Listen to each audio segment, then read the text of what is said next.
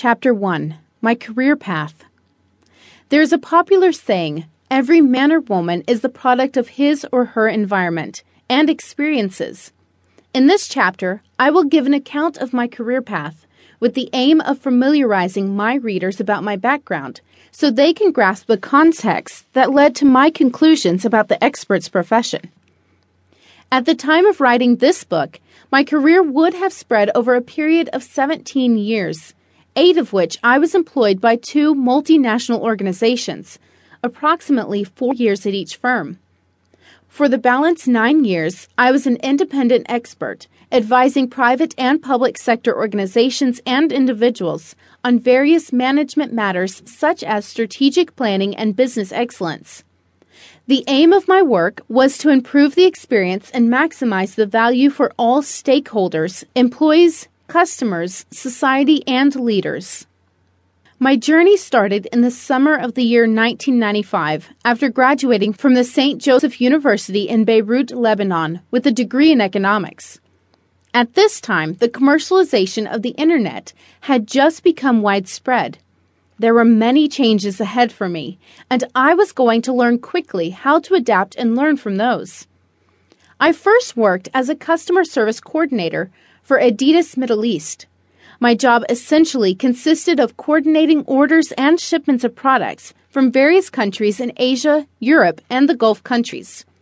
In 1996, a war broke out between Lebanon and Israel. At the same time, Dubai was emerging as a magnet for multinationals in the region. Those two factors, among others, led Adidas to make the decision to move their regional offices to Dubai in the year 1997 so I had to relocate with the company. I became more involved in the logistics operations of Adidas Middle East. The key project that I worked on in this regard was conducting a feasibility study to determine whether Adidas Middle East should operate its own warehouse or outsource it. The project ended up being a success as I recommended and implemented moving Adidas Logistics to a better logistics service provider at competitive costs. In the year 1999, I was delegated to represent Adidas Middle East in the annual IT Process Owners Meeting in Adidas headquarters in Germany.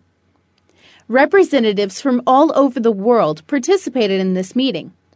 Based on this meeting, a core team of less than 10 persons were selected to advise Adidas IT headquarters on the business process flow so they could develop the new generation of the Adidas Enterprise Resource Planning, ERP. During the year 1998, there was a steep depreciation of the Russian currency, the ruble.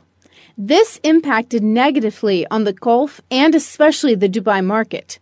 Due to this and other reasons, Adidas Middle East decided to relocate its main office again to Lebanon to cut operating costs.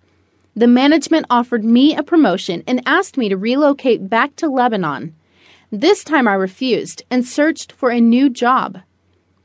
At the start of the year 2000, I was hired by Showtime Pay TV as a logistics manager. From the year 2000 to 2002, I worked on my MBA at Strathclyde University in Glasgow, United Kingdom, Dubai Centre. I took on additional responsibilities in Showtime as a project manager. I was managing several cross functional projects, such as launching new channels, technology update, and most importantly, business process reengineering. This particular project was very successful and was appreciated by my peers and superiors. One day, my direct manager told me that I was doing a good job to manage the project of improving internal efficiency. But normally, such kind of work should be done by an external independent expert. I had always dreamt of becoming independent. What my manager said inspired me to pursue a career as an independent external expert advising organizations on how to improve their performance through streamlining their processes. The vast majority of my entourage discouraged me from taking this step, as I did not possess the knowledge, the credentials, and the brand to make me credible enough to acquire clients.